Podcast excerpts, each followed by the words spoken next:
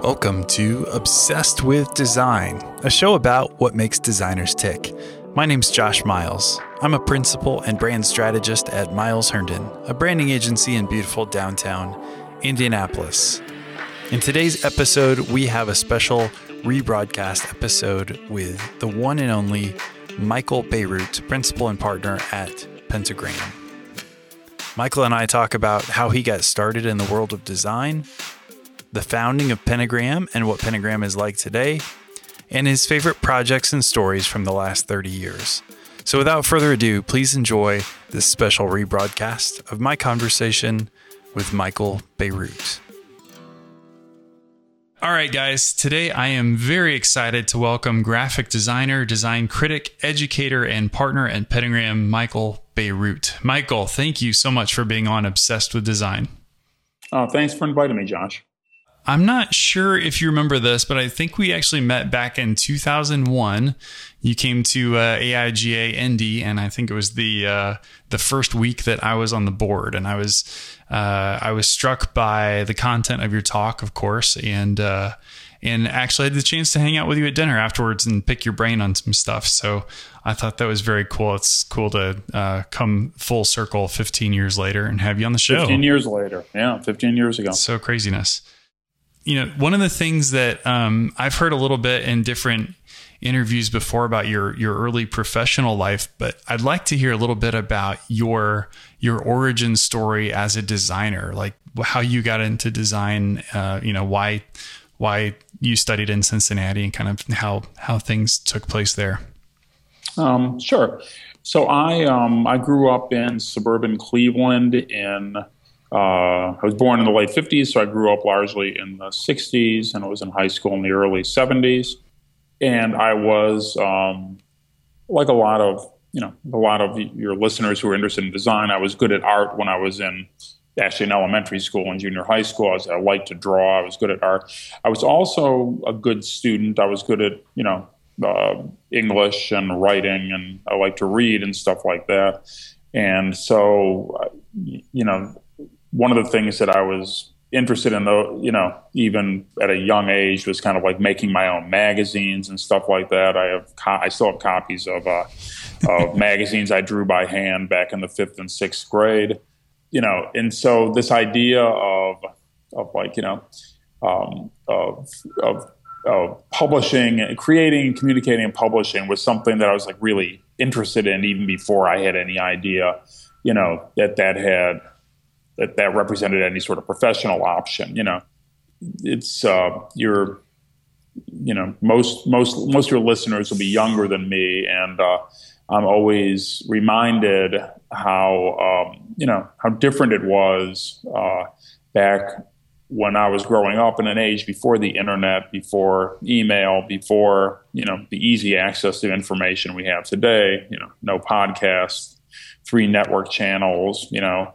magazines that you could buy at um, you know a newsstand or bookstore or something, and you know newspapers that would arrive on your doorstep in the morning and in the evening. Uh, and but but really, it was uh, if you were interested in say something like design, um, you could literally go for you know months without anything about design kind of crossing your you know coming into your uh, frame of vision. You know so it was only by accident that I learned there was something called graphic design specifically. Uh, I just happened upon a couple of books in first my high school library, then our local library.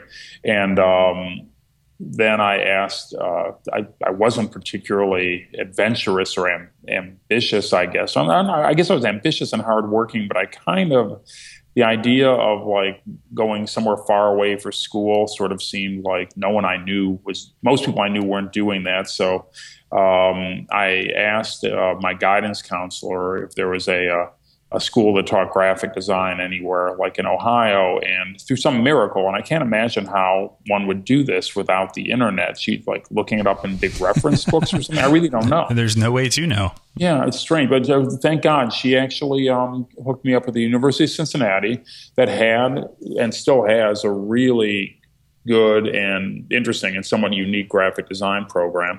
You know, so in the I, I, graduated there in 1980. uh, thanks to a number of um, internships I had had while I was in school. I had made a connection with uh, some people in Massimo Vignelli's office, and so you know, uh, w- without sort of like sensing that it was like bizarre or crazy, I ended up kind of starting at Vignelli Associates as a very low level designer the week after I graduated from college. And I sort of, even to this day, can't give people any advice about how I did that because I look back at it now, it just seems like this crazy series of flukes and lucky breaks that led me to that rather than any kind of coherent strategy or any any specific um, positive traits that I had that actually entitled me to have that position. So I just recently saw where you said that you had the uh, the New York subway map in your room when yeah, you were in yeah. school. Uh, so did you know that that was Vignelli's work before you tracked him down, or is that complete coincidence also? Josh, I swear to God, I can't. I, I've actually thought about this, and I can't even quite figure out how I knew anything at all. Really, um, you know, this was, you know, I mean, I grew up in a milieu where, like, even like if I would have like shown that map to someone and said, "Do you know who designed this?" they wouldn't even understand the question because it didn't look like you know it wasn't you know it wasn't a pretty thing. It was just this functional thing, and the idea that someone had actually uh, intentionally you know and through a great deal of work caused it to look a certain way was you know would have been like really kind of esoteric yeah. way of looking at it and um, you know, and the idea that it was part of a tradition of geometric map making that goes back to the uh, you know the Henry Beck map that was done for the London Underground, you know, mm-hmm. decades before. Uh, and that it had precedent in other sorts of transportation maps around the world. All over, or and that it was designed by someone um, by a firm called Unimark by a guy named Massimo Vignelli. Uh, you know, so the, I'm not sure how I learned any of that stuff, to tell you the truth. Uh, I do know that when I um, I visited New York when I was in high school in 1974, um, and that that was uh, that map was still the current one there. I did bring it back as a souvenir. I could I thought it was cool looking, but it was also wrapped up in this idea with how cool I thought New York was then.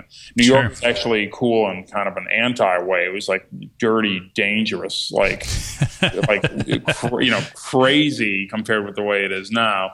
Um, but I just thought it was so exciting, and I knew that that was where I wanted to move after I graduated. Um, you know, in those days, the prospect of um, trying to do you know creative work in the Midwest was I, am not saying it's impossible, but I sort of like just I wanted to go where where it would be easier. Let's say maybe I'm not sure. I you know I didn't I, I didn't I wanted to be in I want to be surrounded by people that were doing that would understand what I understood and uh, and were doing what I did. And I sensed you had to go some, to a big major metropolitan area to uh, to achieve that. So, but I swear to God, Josh, I sort of like can't. You know, um, you know, today you could just hey kids at home just open google type nyc subway map designer. You'll get that answer like literally in less than a second. Right. and i can't remember how i came to even the first time i saw the name massimo vignelli how i came to attach it with any piece of work he did. Um, you know even when i was in college um, you know our library had books on graphic design, but but they'd be you know there weren't that many books on graphic design even. It sort of was um uh, yeah. it was a uh, it was fun in a way because people everyone like no one knew anything so everyone was sort of like surprised in a way you know? You could research things but it was just great. You never knew what was in store for you. You just would kind of be, base things on word of mouth or a little bit of information an anecdote you pick up here and there. And nowadays where you can kind of like take long luxurious baths and hundreds of uh, yards of square miles of you know web pages on any given subject uh, is, you know, it's a, it's a completely different world and a world that I actually love and a world that would have probably driven me crazy, uh, you know, with obsessive pursuits uh, back when I was uh, a kid in school. So I'm kind of grateful it was invented shortly thereafter rather than shortly before. But it's um, it's it's one way or another. It's definitely a different world. That's for sure. I think it's um, you know definitely sad to hear the passing of Massimo and Yeah. uh, a guy that I greatly respected. I never had a chance to meet him personally, but it, it's so cool that you can that we have access to these videos. You know, so many videos Yeah, yeah, of him speaking, and so young designers, if you've never, you know, kind of heard Massimo's take on the world and and some of his past interviews, those are great things to go back to and Yeah. take a look at. Um, you know, so fast forward to today, if somebody wanted to learn about Pentagram, there's there's plenty of information out there that you can go find on you guys. But um, one of the things that I'm always curious about is kind of um, as you're broken out into teams, as I understand, kind of how your team is set up and how you guys operate and who those roles are, and and just kind of how you guys collaborate together within that structure. Okay, yeah. So um, the pen, the way Pentagram is set up is uh, really was was put in place when the firm was founded again back in the mid '70s in 1972.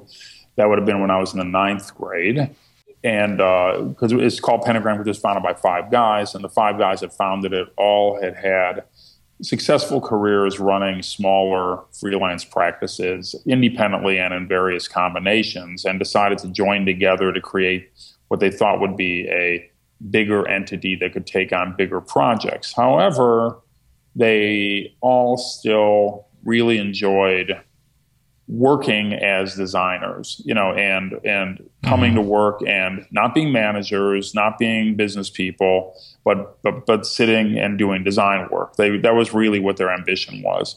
And even in those days, there were enough bigger firms and certainly lots of big advertising agencies as counterexamples to that. You know, um, you know, once you get to a certain size, the people founders whose reputation actually contributed to that success a lot of times get um, you know they're no longer able to sit and do the thing that made the firm successful in the first place. They're Yeah, too busy sure.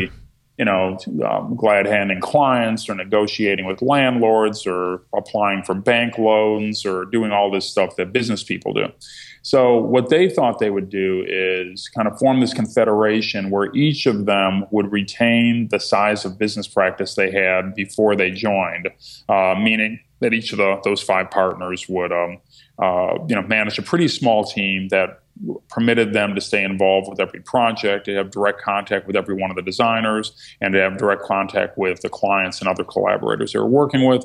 They could work independently on smaller projects. They could work in concert on bigger ones, particularly ones that were multidisciplinary in nature, because there were three graphic designers, one architect, and one product designer in 72.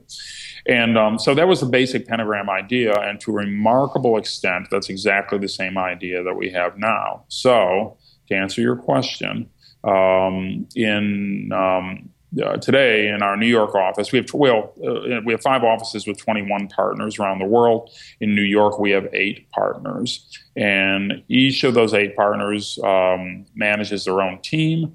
Um, that team is someone who, you know, those teams are are more or less autonomous. The partner has, you know, um, I can hire or, you know, I can hire or very, very rarely, like fire uh, uh, whoever I want on my team without consulting with any of my partners. I can Sure. take on whatever project I want, set the fees for it without consulting any of my partners, and they each can do that as well. And the idea is that, um, you know, the appeal to someone joining Pentagram, the appeal for me certainly was that, um, uh, you know, I was able to kind of get, you know, the autonomy of, um, of a small design practice with the infrastructure of something much bigger. And I think spiritually and philosophically, the sense of, com- of camaraderie you get with having really talented people around to work with and learn from. And, um, you know, all those things are still true today. And, um, you know, so here in New York, where, you know, my partners are, you know, brilliant designers who I would admire no matter where they worked or, you know, whether I was partners with them or not. But, you know, it's like Paula Scher and Michael Gericke, Abbott Miller, Luke Hayman, Natasha Jen, Eddie Opara, um, Emily Oberman. You know, they're like just my some of my favorite designers in the world. I have lots of favorite Yeah. designers in the world, but they are all on that list. And um, uh, we all work side by side in a um, in an open plan office. Uh, all the teams work out in the open. The partners all sit together. The teams all sit in groups. Um, my team consists of eight designers, some of whom have been with me for five or six years or so, mm-hmm. uh, some of whom are um, uh, are more or less brand new and have been with me for a year or two. Um, we have a couple of interns, and we have um, uh, two project managers mm-hmm.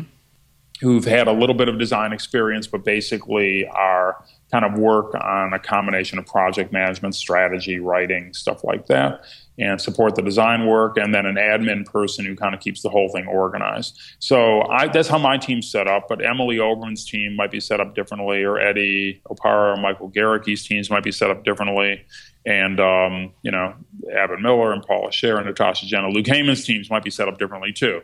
Um, there's no requirement for what size they have to be. There's no requirement for um, you know how many designers you're supposed to have, how much work you're supposed to do. Um, the only real rule of thumb is just as it would pertain if you were running your own business.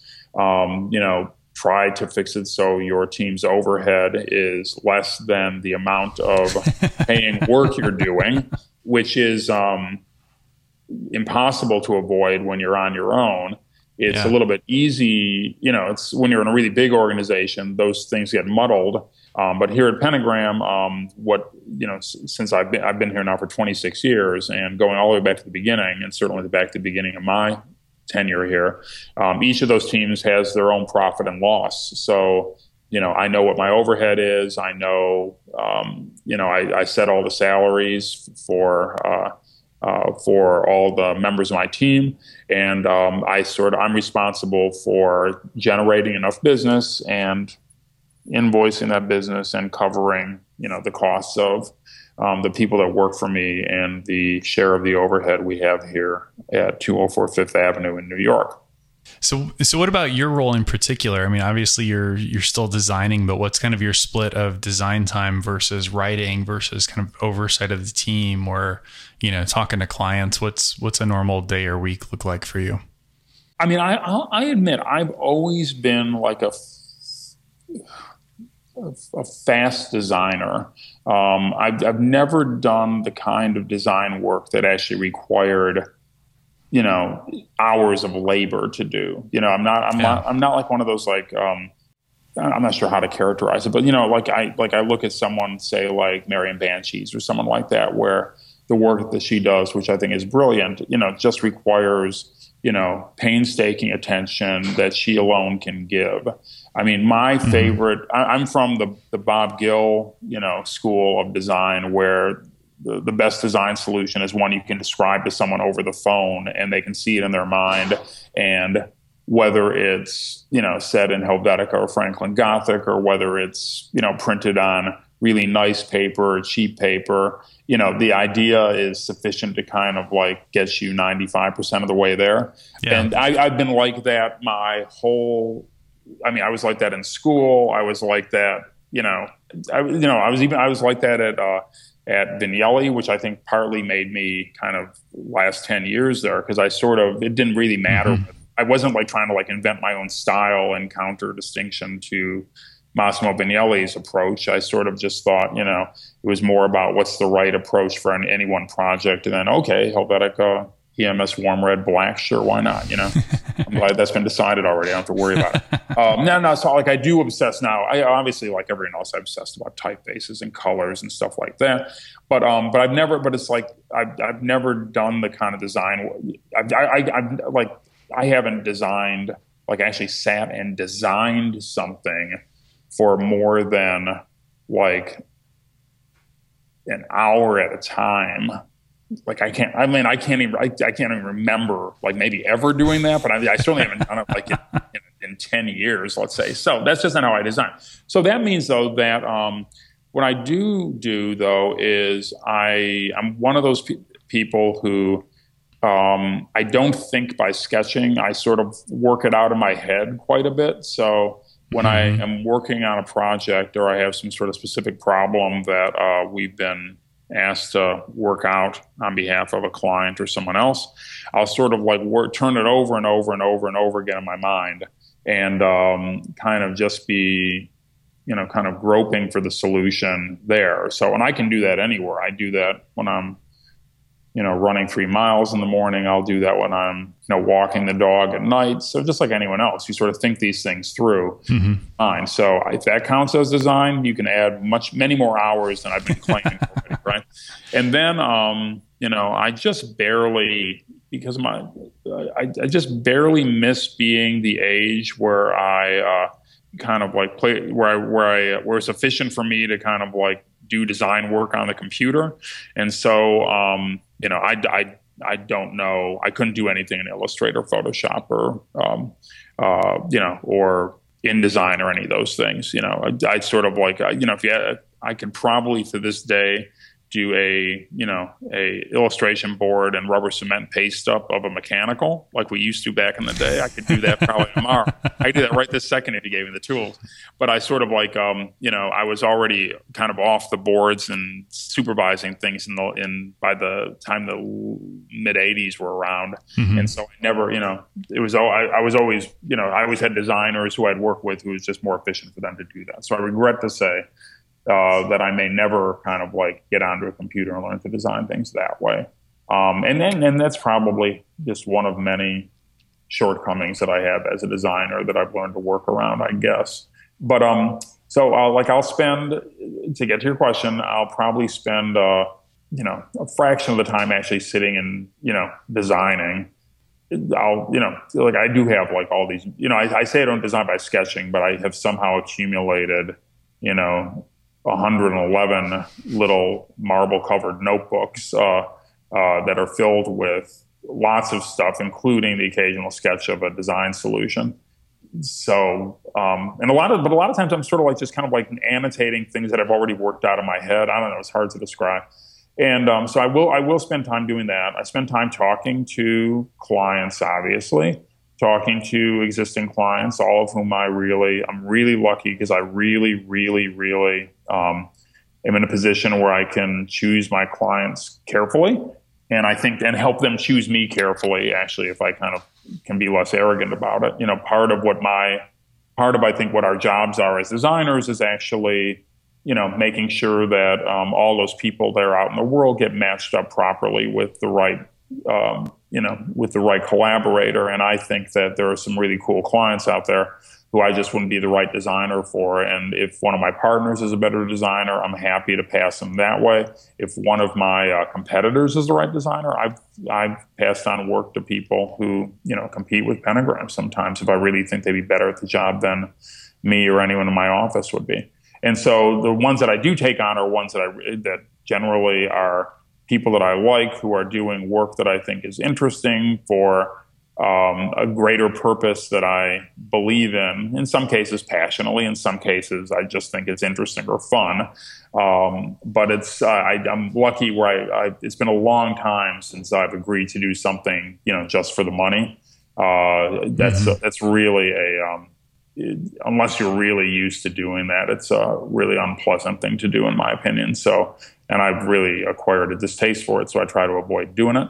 Um, so I'll spend, you know, I'll, I'll, probably spend two hours in any one day. Sometimes, some, I mean, like I'll spend whole days, you know, interviewing clients for a new project where we're starting out. We're trying to gather information about them.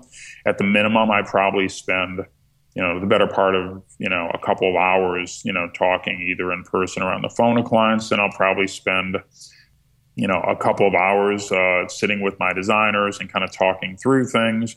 Uh, sometimes I'll sit right next to my computer and say, "No, move this there." Sometimes I'll say, um, "In the very last conversation I had uh, before I sat down in this room was with uh, my partner Luke Hayman." Who was breaking up a meeting in this room with his designers, and I could tell from the stuff on the table that they were on this quest that I've been on for years now, which is to find a typeface that either is um, a really good cut of Futura or an interesting alternative to Futura that has that kind of Futura mm-hmm. thing going on. and so I just been through this on another project with one of my designers, and so we had a conversation about that. So we talk about design a lot, and we take a lot of pleasure in that. And then I think it's also just um, part of what makes us you know, what makes any designer's work more fun and more interesting is just kind of looking at stuff that doesn't have anything necessarily to do directly with the task at hand, but what could somehow, which could somehow inform it. So, you know, so sometimes I'll just get involved with doing something that's, you know, barely related to a project, but tangentially. So, you know, visiting some facility or just going to look at some exhibit or something with the idea being that somehow it's all grist for the mill. So, well, I think maybe circling back a little bit to what you mentioned about competitors, I I really enjoyed your your point of view and your piece on swimming and not diving about the uh, the Met logo that Wolff Olins did, um, and I I think whether you intended it to be this this noble piece or not, I think it was cool to you know kind of stand up for that conversation, I guess. Mm-hmm. And I know I've yeah. heard you talk about how how silly it is that people like the instant criticism culture. But but I I thought it was interesting too that I, I also dug up that um, you felt like talking openly about how much you hated Verizon's previous logo was one of the reasons why you got the call to do the the new one. So can you talk through that a little bit? I'm I'm not sure. I, I actually um, the only time I ever said anything publicly about Verizon's previous logo, which I really do think was just a horrible, horrible, horrible, horrible logo. yes, um, was um, um, I, I, for Design Observer, I wrote a piece on the history of AT and T's um, AT and T's logo, uh, the new logo they have now, but particularly I, I, went through the history of what that company was and mm-hmm. uh, and particularly their collaboration over many years with Saul Bass, who designed starting in the 70s first the uh, uh, you know um, a really groundbreaking corporate identity system for him then, and then a uh, another one in the um, I think in the late 80s, early 90s, or late 80s rather. When was it? No, I forget when he designed the uh, the sphere, but then. Um, uh, but that was really interesting. It was all tied up with, you know, kind of the economic history of the United States, where that was uh, Bell had this uh, um, benign monopoly on telecommunications that was viewed as being necessary for the orderly operation of, you know, the nation's communication networks. And then um, in the early 80s, there, there, was an antitrust suit that eventually went through that required Bell to be broken up into many other smaller Babel. So I wrote a piece mm-hmm. about this. And uh, my wife, my lovely wife Dorothy, actually worked briefly for uh, for New York. To, for, she actually worked for New York Telephone, which is part of the Bell system. Then after divestiture, New York Telephone became nine. It became something called American Bell. Then it changed its name to NYNEX and it merged with something. And ultimately, after she left the company, it turned into uh, Verizon. And in my piece, I said. I didn't even use the word Verizon. I just said um, um, and then um, after she left, you know, uh, it ultimately turned to a company that some people feel has the ugliest logo in the world. And I just linked the phrase "ugliest logo in the world" with a piece about how ugly the Verizon logo was that I did not write, as I recall. and so that was the only public reference I ever made to how ugly I thought that logo was. But um, but it was actually one of those cases where um, we were approached by. Uh, um, the new head of marketing at Verizon, this a brilliant uh, guy uh, named Diego Scotti, who I who I really respect uh, enormously and like personally. Uh, and he actually gave us this interesting assignment. He didn't say he, in fact, he didn't say I want a new logo. He said the opposite of that. He said I hate it when new marketing people come in and throw out the old logo and replace it. But we just have problems with this one. Could you look at it? And the problems sure. were quite simple, actually, and and like evident. And you could it, like the, you could figure them out as easily as I could. It didn't take like a, a genius piece of analysis to break it down. Um, you know, for whatever reason, there are lots of theories about how that logo came to be. But uh, for viewers who may have already for, for listeners who may have forgotten what um, what it looks like, uh, what it looked like, uh, it had um, it was the word Verizon in Helvetica bold italic, and it had for some for for some reason the Z was exaggerated and the lo- and the bottom horizontal part of the Z dropped down below the the baseline of the other characters and then swished off to the side to the right and and when it was reproduced in full, that was that faded out, so it had a gradation. Mm-hmm. Then atop the variety, atop that configuration was a big angled form that that was referred to sometimes as the check mark by people at Verizon. I'm not sure if people who weren't at Verizon had cause to call it anything at all. But that also had, as I recall, a two-way gradation. Um, it was a you know it was a, a two-sided you know check mark angled form, and it angled it gray it, it faded out going at, at both ends, right? And so um, you know basically it was a complicated mark that no one really could understand, you know, why is the Z doing that? Why is that, you know, is that thing a check mark or not? So it was hard, mm-hmm. it was complicated, hard to understand. And most pointedly, I think because it had so many kind of graphic tricks in it, specifically those gradations, um, almost any time it was reproduced, it had to be altered somehow because, for instance, if you were doing a you know, an extruded metal sign or a built out three dimensional sign and you wanted to do that logo on a storefront, you can't represent that gradation in a in three dimensions because yeah. you know you can't do a gradient of metal. you can't do a gradient. You can't make it sort of like turn into air as it sort of like fades away. and so people had different ways of doing that. Um, you you know if you were doing it really small, if you're doing a one color, there are all these different things. So all that's that's all fine and good, except that meant that, you know, like you, we could literally take a, a 10 minute walk from our office and uh, photograph 20 different variations of that logo, right? Okay, so, okay, so then so let's count them. There's three problems. One, complicated. Two, hard to understand, or no, one complicated and hard to understand. Um, uh, two, um, uh, hard to reproduce, so it was inconsistent. And then, um, oh no, so it's complicated. Number one, hard to understand two, and uh, uh, hard to reproduce. You know, inconsistent three, right? Mm-hmm. And so their their their their aspiration as a brand is to be um, simple, easy, and reliable, right? And what's really funny is those three things are the opposite of the three traits that their logo exactly. You know, complicated, hard to understand, and inconsistent is like the opposite of simple, easy, and reliable. So, um, and and and you know they knew and like and um, our client understood that and said. You know, I, I, I like didn't say let's change the logo. Just said, could you just look at it and just kind of like sort of just and analyze it. Mm-hmm. And so we just started doing this like series of kind of almost exercises. We weren't like embarking on this thrilling thing to design a brand new logo for the brand new Verizon because it was also one of those weird cases where oddly, you know, their name, which is a made up name, I think is actually sort of a good name. Um, you know, it's a combination of veritas, you know, the Latin word for uh, truth, and horizon, meaning looking far away. I guess that's where it came from. Um, we'll go so, with that. Yeah, so the, so the name seems okay to me, mm-hmm. and uh, so we just started like doing these things where we said, well, what if we, what if we just sort of like chilled the type out and just kind of kept it Helvetica, but and we looked at a lot of other typefaces, but it's sort of like was why not just keep it Helvetica, except make it a little less aggressive and just sort of like make it better resolved. Mm-hmm what if we didn't do that thing with the Z? What if we if that check mark is a thing, why not actually just do it as a regular check mark? And um, we kind of just did these exercises where we just were turning this thing off and turning this thing down and just seeing where it went. And finally, we had this um, version where it's just very simple the word Verizon with a check mark after it.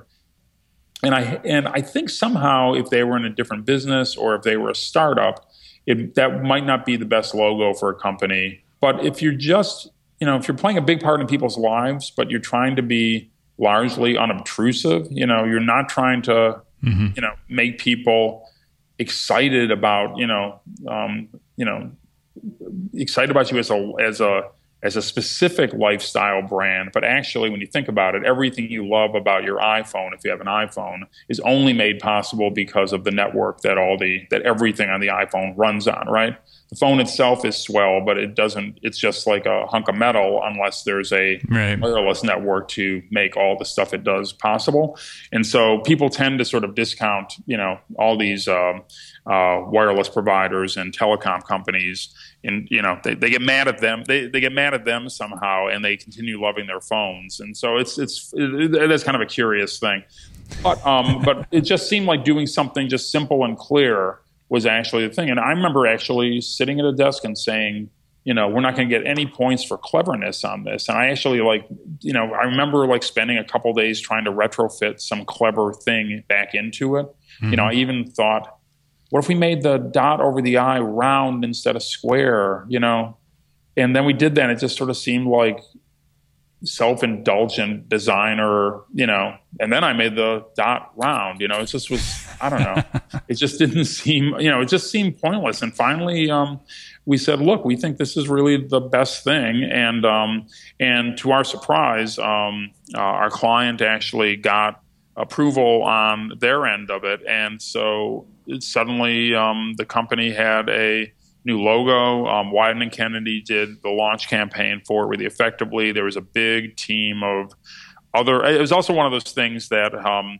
I knew that we sensed would have a a lot of people handling it.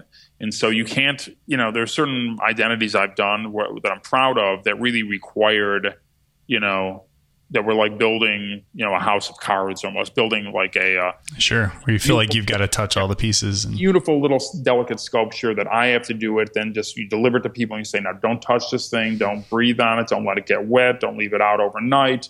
You know, um, it'll just be fine. Just keep it out of, you know, don't no direct sunlight. so, and that that can work sometimes. It sort of depends. But this is a case where you know, at the moment of launch, it would be handled by probably um, you know, half a dozen to a dozen different agencies. Um, none of, you know, uh, all of them would be working really fast. So it had to be something that just could kind of take a beating and kind of keep working.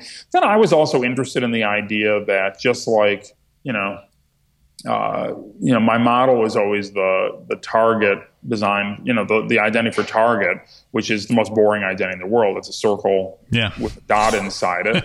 it's the name of the company's Target. Here's your logo. It's a Target. It just looks boring. But you think about all the things that Target has done with that with that image, mm-hmm. and you also have to admit that it's the simplicity of that image that enables all the creative work to be done upon it. Um, I sort of got very interested in this idea of not succumbing to um, what do I call it? preemptive cleverness, like stand back. I will. I will. I'm the only person that can be clever, and I'll be clever enough for everyone forever this thing will arrive fully clever and all you can do is just reproduce it over and over again and it can't do anything other than what it's doing on the day of its birth right and i don't know i think that and, and, like again you win awards for that and people are like shit you designed that how great you know but on the other hand if you're trying to design something that'll endure sometimes a um, you know doing just a nice you know, a, a, clean white T-shirt is actually the thing that um, is the thing you want to put on that day, as opposed to, you know, a, a clever colored tie or some other fancy pair, pair of socks with stripes or something clever like that, you know. And so um, that was sort of the thinking we went through when we were doing that. And I have to admit, it, what made it again worthwhile is having. Um, you know, really smart collaborators um, and a uh, really smart people at the client company and and and also just being able to be commonsensical about it. We never had to revert to you know kind of making up i mean i told you sort of the brand rationale and i never described it in terms other than that when i was asked to describe what the rationale was you know mm-hmm. um, and i think that designers do themselves a real disservice by thinking that they have to because we're if we're working in a, in a commercial context we sort of end up adapting in sort of a fairly clumsy way the worst parts of the way business people communicate with each other. The, the meaningless jargon the uh, the cliches the, the like kind of like the empty sort of phrases that make people feel I don't know like pleasant and professional, I guess, but actually don't really mean anything and don't resemble the way that human beings talk. And I think designers are, we're here to represent human beings in this whole equation. And uh, trying to talk like a, um, a PowerPoint presentation doesn't really um, fit the bill usually. That's awesome. Um, so, what would you say maybe you're most obsessed with right now? I'm trying to find that substitute for Futura. I guess I don't know. That's one thing. Um, Um, well, like, let me think from a um, from a design point of view. Well, I mean, if, if I have an ambition right now, it'll, it'll, it would build directly off that thing I just described, Josh. Um, I've uh, with one of my longtime partners outside of Pentagram, Jessica Helfand, uh, who's one of she and I were two of the four people, along with her late husband Bill Drenttel and the brilliant uh, British writer Rick Poynor, co-founded Design Observer. You know, mm-hmm. about a dozen years ago, fifteen years ago. Um, Jessica and I have been asked to uh, set up a um, sort of a, a design uh, unit within the Yale School of Management, the Yale's business school. And what it's something I've been thinking about a lot. I can't say obsessive sounds like I don't know. I'm not sure I'm obsessed with it, but I find it's the thing I think about. I'm thinking about a lot these days. Is you know what's a meaningful way to bring design into a business school curriculum? Mm-hmm. And I think again, if you're kind of like exasperated by cliches or kind of what people default to all the time. These images of associated with design thinking that have to do with whiteboards and groups of people writing things on post-it notes and putting them in groups and then kind of I don't know, you know, record, you know, then then I guess something happens because of that. I don't know. It's sort of like there's um um there's a there's a way design there's like these you know eh, business exercises that I think people think you know represent the way design is done except there's you know the kind of design that really gives joy you know improves people's lives changes the world a lot of times doesn't happen because people were brainstorming with post-it notes. I think you can kind of weirdly you know i mean eh, eh, i mean nor can you say that um, I don't think it's useful, on the other hand, to say that um, design is magic and lone geniuses are the only people qualified to practice it. And you just have to wait for lightning to strike and then amazing things happen and don't ask questions about it. That's not a very useful way to think about design either. Sure. You know, it's not useful regardless of what your aim is, whether you're setting up a curriculum in a business school or just trying to do it. You know, I think uh, the truth is somewhere in between. And right now, I think um, kind of the uh, the default kind of uh, you know non lightning striking the genius approach is room full of people with multicolor magic markers, post-it notes, and a um, you know a moderator who's the timekeeper and making sure that ideas are put in parking lots and stuff like that. You know, I mean, it's um, somewhere between those two things is and is I think some interesting way of thinking about what design is. And uh, the Yale School of Management is an amazing institution, partly because uh, you know it's at Yale, which is a school with an extraordinary uh, tradition in the arts and humanities. That is, the Yale School of Art is where I believe they first taught a program with the name graphic design in their graduate school there. Mm-hmm. Um, but they also have an extraordinary, you know, drama school, extraordinary um, uh, school of music, you know, obviously law school, medical school, et cetera, et cetera. So it's a, across all disciplines. They have a, uh, um, they've got a fantastic reputation. But I think it's always rooted in the in the respect for the liberal arts and humanities, as opposed to rooting it solely in the world of engineering and technology, which I think is a comfort place where people like to go with design nowadays because it just seems to live so happily there. Um, but yet, you know, human, uh, still human beings are still human beings. They still communicate with each other in all the brilliant and faulty ways that they always have.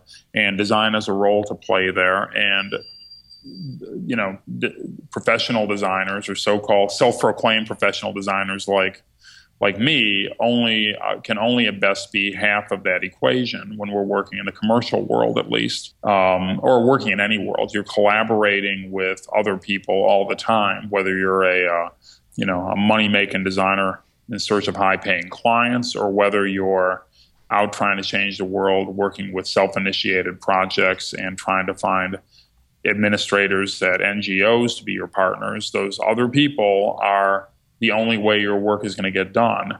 And our ability to kind of make our processes and our and our uh, you know and and really our our enthusiasms and passions and obsessions intelligible to those other people is to come up with models and language and uh, methodologies that actually kind of can can make sense to them and help them think about it as opposed to I'm a genius. I'm going to do some magic. Just close your eyes when you open them. I'll have design for you.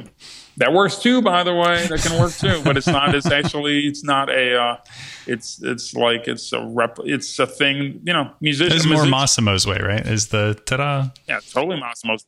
But you know, if you've ever talked to a magician, no one's more interested in both brutally hard work, history of the craft um, methodology, technique, uh, you know, than them. They they just their whole trick is it only looks like they're making it up out of the clear blue sky and out of the thin air at that moment.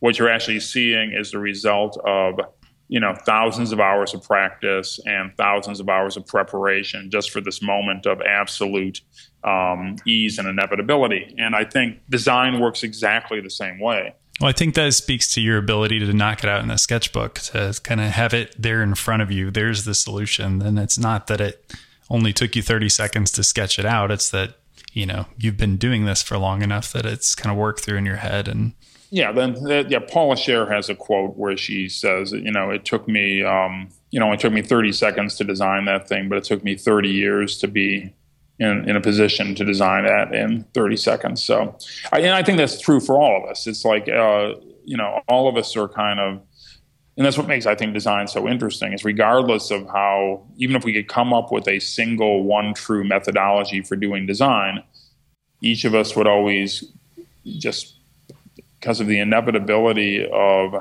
uh, of human nature, we're all different. We're all bring different personal histories and tastes and habits and talents to any one situation. So it, it by its nature, it can't come out the same. And uh, and so whether you've been doing it for 30 years or three years or three months, you're bringing something in your background to that opportunity that no one else can replicate.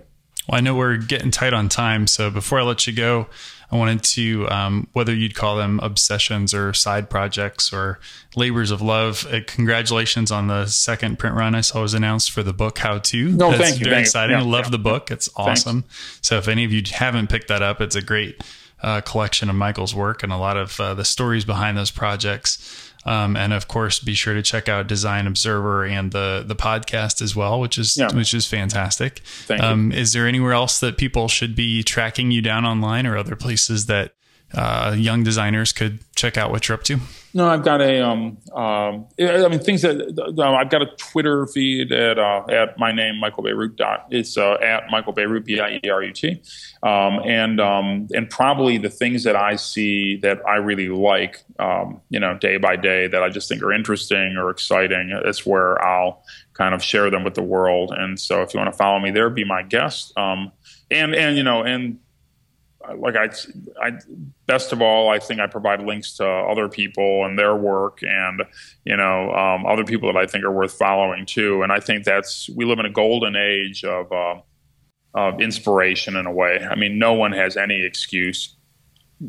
I, I, don't think, and no one has any excuse to be bored or say that they're not, they're not inspired. Sure, you know, there's just so much out there. There's so many different models for a young person to follow. There's so many different um, different ways to sort of practice design, and it's as you know, I, I feel like when I look at that landscape of different ways of doing uh, doing work, I'm as inspired by it today when I look around as I was, you know, uh, 35 years ago when I started out. Well, very cool, Michael. It's it's been a pleasure catching up with you. Um, these have been some awesome stories. I think we could probably go on for another hour if we had time. Maybe we can get you on for a part two sometime in the future. Yeah, thanks, Josh. It's been fun talking to you. Well, Michael Bierut, thank you for being with us and thank you for being obsessed with design. Okay, guys, that's episode number 59 in the books. For all of today's show notes, head on over to obsessedshow.com. Please tweet at Josh Miles or at Obsessed Show and let us know who you think we should interview next. If you have a sec, pop over to iTunes and give us a quick rating and review and help others find the show.